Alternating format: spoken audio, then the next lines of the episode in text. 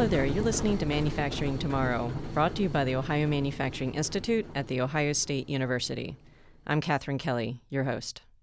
Today we are speaking with Mark Fedor, CEO of Morgan Industries, an Alliance, Ohio based manufacturer of material handling systems and production solutions.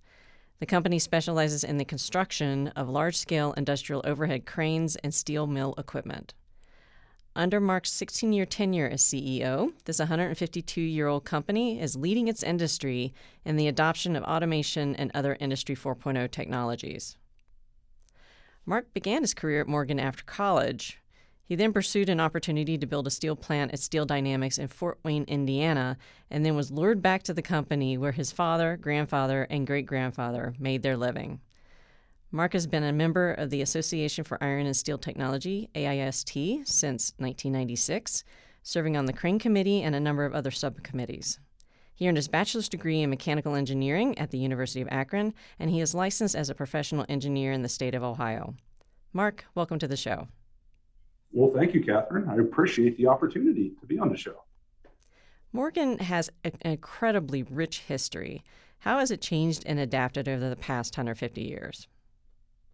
Ooh, I love this question. Uh, uh, when we celebrated our 150th anniversary, I got the opportunity to bring back some of uh, the local people that have retired with the company and uh, and got to uh, create a history book that I thought that, that, that documented the 150 year history.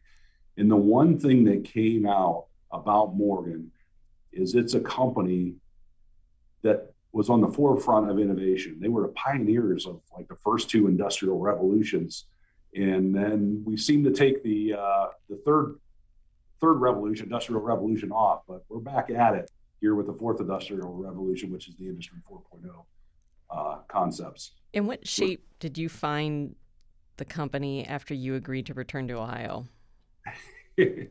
well, this is a great uh, this is a this is a good story that I've told a lot of people. Uh, when I came back home, I was coming back home to my hometown where I was born and raised. So as you as you articulated that, that you know my my grandfather and great grandfather and father made made a living here, and I, I as a kid you know I grew up running around the facility, so I knew what was here, and I knew the people. And with any great organization, it is about the people, and the people haven't changed. Uh, but because of the uh, the taking the third industrial revolution off, they weren't innovating anymore, and they weren't they didn't have the vision. They were surviving. It was in survival mode. And I'm not gonna lie. After my first day on the job as CEO, I went home that night to an apartment that I was renting because my wife and kids were still back in Fort Wayne, and uh, I laid in bed that night thinking, uh, "What did I just do?" you know. So I, I mean, I tell that story though making sure that people understand that the that the the people are uh, are amazing. And they're and they kept it they survived through this period of time that was that has been very difficult on the steel industry here in America. And as as your sole support you know uh, uh, or lifeline you know being the steel industry during this time period of the 90s and early 2000s it was been very difficult you know to to survive but they found a way. And so uh, so when I came back, it was uh, I felt like uh, you know was on the verge of not being around, and it wasn't going to make it to the 150 in in, uh, in probably within six to eight months after I took over, and uh, it really uh, caused me to reflect on what did I just get into, but uh, but I but I had a plan when I came back because I knew what the people were capable of, and so that I put my uh, my thoughts to it before I I took over the company and uh, brought the plan in, and it was amazing how the people responded. How in the world did you figure out where to start? well, when when you're when you're at the bottom, it's easy. You just start doing something and grab the low hanging fruit off the tree. so, uh, but like anything, you know, it's it's establishing a vision, right, to rally everybody around. You know, we you know I I came in and and and told people we're going to we're going to make something happen. We're going to get back to what we are, what we well what our roots are, and that's that's innovation. You know, so and and to get back to compete on a global scale, you know, you have to challenge the possibilities of today by thinking differently, which is our vision statement that still resonates here today. And then once you get that vision established, you know, and you get purpose and a mission developed along with it, you know, and and what I knew from being in the steel industry for the stint that I was in it, it it's about safety. It's about improving efficiency. It's about delivering value. And and so I, I put our purpose and mission statement together as you know we're positioning our customers for success by enhancing safety, improving efficiency, delivering value through the world's most advanced custom solutions. And then I added while building a better future for our employees and community. Because we're a reasonably large employer for the community here. This is a small town. So we have to have our obligation to our community. And what that does is it basically attracts people to your organization. And that's what you want you want to be able to do so that you can find your workforce to, to keep growing the business as you turn it around. And then and then I set core values you know, and that's the that's the, the, the, those first three things are what needed to be done again. And what I what I what I found interesting is after we went through all this process of establishing vision and establishing purpose and establishing core values, when we brought I brought the committee together to research for the 150th anniversary, I thought I was on the forefront of something, but the family that owned it originally through through through till 1990 or 1955, mm-hmm. uh, I they did all that same thing too. And that's why they were very successful at what they did and established a brand that is recognized worldwide and globally because they got those three things right, you know, and, and what they were going to uphold and, and, uh, uh, and stand behind. Um, and then it was like, to your point, the low hanging fruit, IT infrastructure upgrades to the plant, you know, 3D modeling and finite element analysis into uh, engineering, the engineering uh, curriculum here at the plant. Manufacturing process changes. You know, a lot of the manufacturing t- techniques that were here were antiquated, consuming large amounts amounts of time. And you know, when we walked around and I and you start challenging the, the, the possibilities of today by thinking differently, you know, we we brought we invented new techniques to save time and yet maintain the, the Morgan high standards of manufacturing excellence. You know, so there's that there's that yin and yang of this is the way we've always done it versus hey this is the way we could do it what's going to save us time. But the most important part to saving time you cannot give up your quality and your excellence with it. So you had to make sure that the techniques and processes that you were changing uh, were going to uh, not make an inferior product of what you were known for. And then the, the, the fourth probably key point that, that that was a turning point for us was setting the course towards the vision of Industry 4.0 and, and acquiring the talent and the know-how to uh, to get down that path. So. Let's talk a little bit more about that. Uh, how has uh, automation, big data, predictive analytics, uh, everything that, that goes into uh, Industry 4.0 changed your business? Oh, it, it, it's it's revolutionary uh, because it, it, took us. It, you know, it got us away from, as I started at the beginning, articulating that we were in survival mode to to everybody wanting to come and acquire, you know, and look for you to go through their process and get into this industry 4.0 technology. Because once you've done a, a couple of these big projects, um, uh, like we did for uh, a customer of ours, Big River Steel and and and, and ATI in uh, Pittsburgh and Newport in uh, South Carolina these particular projects put you at the forefront. You're leading instantaneously. We are we are in the lead with doing this this uh, uh, this big data automation and predictive analytics uh, technology. So we all understand that time is money, right? And with big data coupled with automation and predictive analytics, it exploits the inefficiencies that are too complex to logically think and find through normal human rational thinking. Now, for example, I, you know, to, to explain that statement, you know, I could be studying a process to try to understand why I'm only producing X pace during this given period of time. And the normal human would, would start to look at the machine, would start to look at the rules of what it's supposed to be doing and things like that. And maybe not understand that the level three business system, the way the order is being processed, you know, at the level three side at order entry is causing the machine to perform and do a task inefficiently because of the way that particular process is set up. So with big data, all those inputs from all the downstream processes and upstream processes are laid at your fingertips.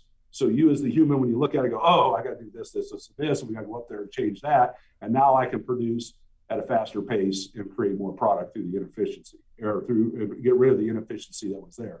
We all, as humans, can find the easy ones, but it's the difficult ones that are very complex that have you know that that that have a lot of lot of uh, variables to them that are that are that are that are difficult to find. And, and the the the big data puts it right there in front of you you know uh, so that you can see that very quickly for our audience, it might be helpful to uh, to visualize this through an example. I watched a video of your coil yard manage- management system automation for Big River Steel. You just mentioned that. That must yeah. have been a massive undertaking. Oh, it was it was incredible. Um, you know, and I and I encourage anybody that's listening to ends up listening to this podcast to uh, to go out and on our website and look at it because when you think about this for a second, you're you're handling a 55 ton coil of steel, and you're moving that coil steel at 650 feet a minute, and these machines then set it down so ever ever so gently to not damage, and we track all the the data of how that coil was made, all the downstream processes that it went through and uh, and and keep that forever so so that if there's any any issue downstream when this when this coil is made into a part or a widget somewhere for for a, a downstream process that they can come back and have that information forever you know to, to track on it it's not lost and uh, and they know that the, the coils are held you know stored indoors so they're not exposed to the to the elements of the weather outside. They're not handled multiple times by these machines that, uh, like fork truck machines, that uh, uh that damage the coils of steel because of the constant in and out through the eye of the coil, and that's yield loss and that's that's profit loss to the to the steel producer.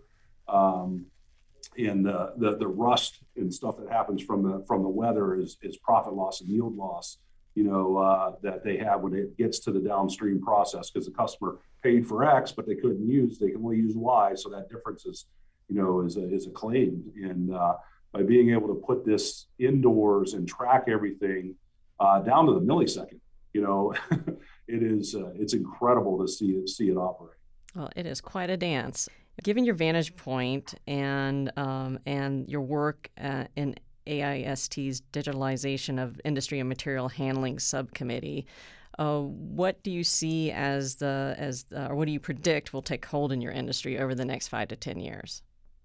Well, that's a great question. Uh, the autonomous machines, you know, I feel like uh, you know we were the first company in '79 to make an attempt at it with uh, Matson Terminals out out in California for the the container industry, and the container industry is really moving towards that at a rapid pace, and now it's driving back down to to the, the steel industry and other industries uh, uh, other than steel. Uh, but those autonomous machines are becoming um, more user fr- or more friendly to the human through ground-based safety technology, and that's been kind of the shortcoming. Uh, that technology for ground-based safety has prevented, you know, automation from really grip and hold you know, in in in some of these other industries because of how dangerous it is, or, or in that industry to be around hot metal or or or coils of steel or, or different things like that.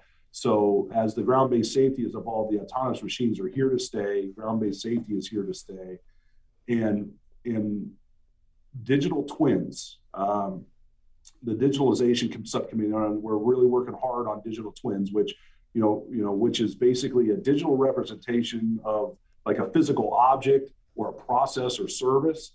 And, and it's a digital replica of that object in the physical world. And so as engineers, we run system dynamic and response tests to accurately predict outcomes against that. So against that, that digital twin, so that when we design the real life machine, the outcome is the outcome that we predicted. You know, we talk about modeling a process and modeling things.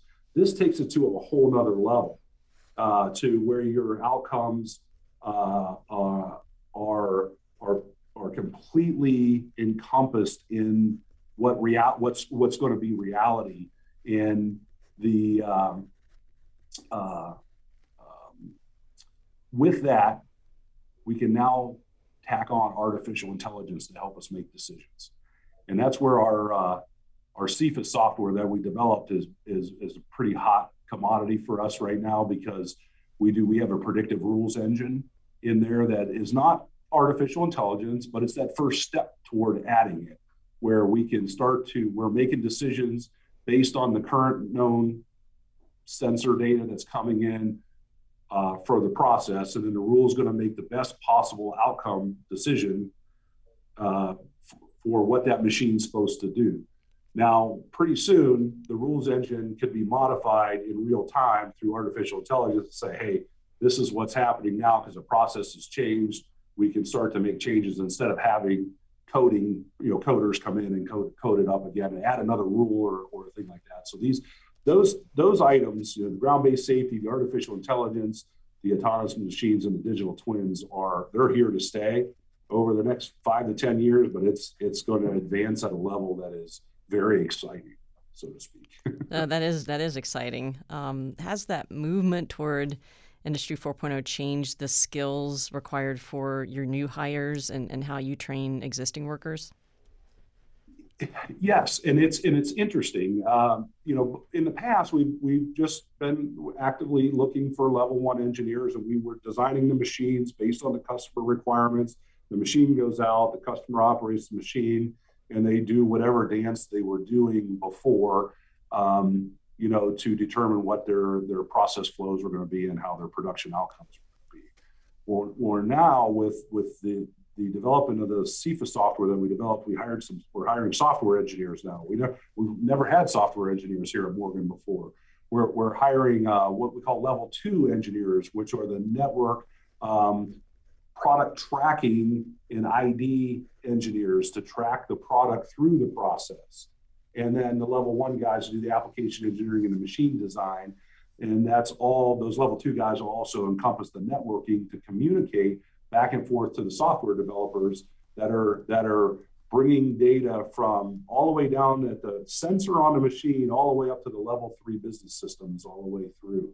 And uh, it's quite exciting to have all of these disciplines under one roof collaborating, right? Getting back to your core values. And then the, it flows down to the machine design to challenge the machine designers to think differently about the machine you know, because of that. So it's it's advancing our ability or our quality, our excellence in the things that we're doing at a, at a pace that is, you know, just keep your hands off the reins, Mark, and let the let the young kids go, you know, type type thing. It's uh, it's quite it's quite exciting.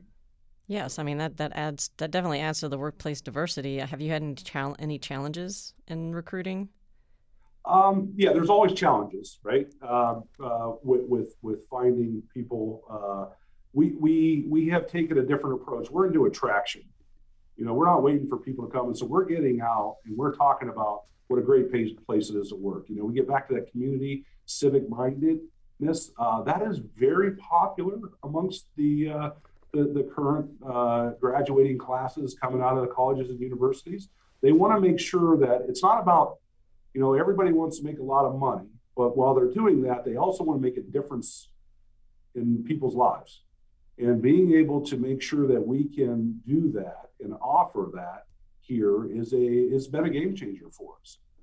And uh, and and and we're not afraid to change the the work rules here to be, hey, I can work in, I can work from home, or I can work in Florida, you know, or I can work in Texas, or I can work in different parts of, uh, of America and, and, still collaborate and develop because we're embracing the technology that exists to allow us to have a mobile work workforce. The, the kids today that are coming out, you're, you know, that's what they want. They want to be able to to have an opportunity to see the world. They want to have an opportunity to make sure they have, you know, you know, some some of their their time but they want to make a difference in their community and they also want to work for a company that's challenging them technically as well. And we we, we have all, all of that to offer, and we've been very successful here. Uh, you know, through the pandemic, we ended up hiring 44 people. That's great. pandemic, so I was pretty excited about that. Um, and uh, speaking of local community, I, I, noticed that you've partnered with the Alliance City Schools to promote the importance of safety among the district's elementary school students through a calendar drawing contest. Do you see that as a way to introduce students early on to manufacturing as a potential career? Absolutely, absolutely, because college is not necessarily for everybody, and and it it is in manufacturing. I don't think gets a a good um, uh, uh, push publicly on what a great career it can be today. You know, we're, we're you're you're you're dealing with you know uh, the latest in advancements in technology in the manufacturing industry. And, and it doesn't necessarily, all positions in manufacturing don't require you to have a college education, you know, for it. And, but you can have a rewarding career that pays well. And we, we've taken on the challenge of, of going down into the, you know, the elementary schools and starting to educate because it's, uh, it's about changing your community and transforming it, right? It starts there.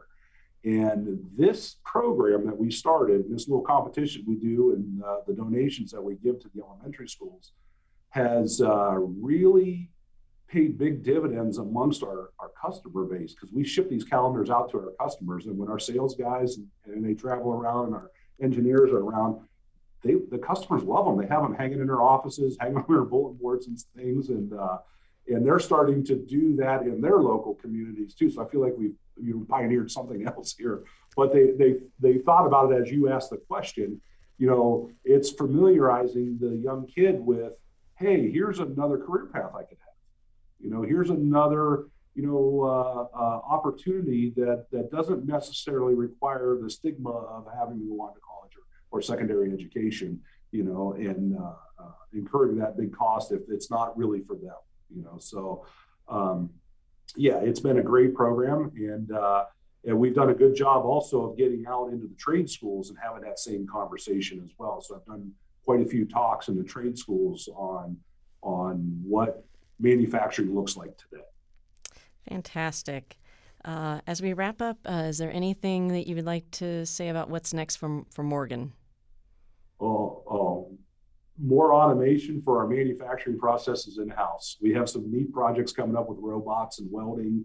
Uh, we have a technology that we've uh, developed that we're getting ready to uh, actually put into place here over the next couple of years that would actually open up a whole new product line for the custom engineered solution manufacturer to help them with robot welding. You know, it's something that I, you know, I've been looking at for a long time you know, and there's not a solution out there for it. And it's uh, we've always been, you know, wanting to to we're, we're doing it for our customers. Now we have to do it for ourselves to help ourselves be more productive. And and I use it with the, you know, I call it the Xbox One S kit being productive in a manufacturing environment. Um, you know, a lot of people put that in a negative light, you know, when they start thinking about the kids today that are coming out but they just want to work efficiently and effectively is all they're asking you to do and they're challenging the status quo status quo. And so by getting getting the technology up in our into our fabricating and welding processes we're going to attract kids into that i think at a, at a, at a pace that is going to be very rewarding for us to as we as we set our you know as we're executing our business plan it'll help us attract talent quite quite a bit you know for it and then uh, the last thing, as we always do, is the uh, the good Lord gave you two ears and one mouth to listen to twice twice as much as you talk, and we listen to our customers' problems so that we can find develop innovative solutions to help them make more profit. And that's really what it came down to with our Cephas software. You know, it was listening to the customer and the customer's pain points and their pinch points, and said, "Ha, I have an idea." so so that's the that's the big next big thing for us. So fantastic. Thank you so much, Mark, for coming on the show. Thank you, Catherine. I appreciate it.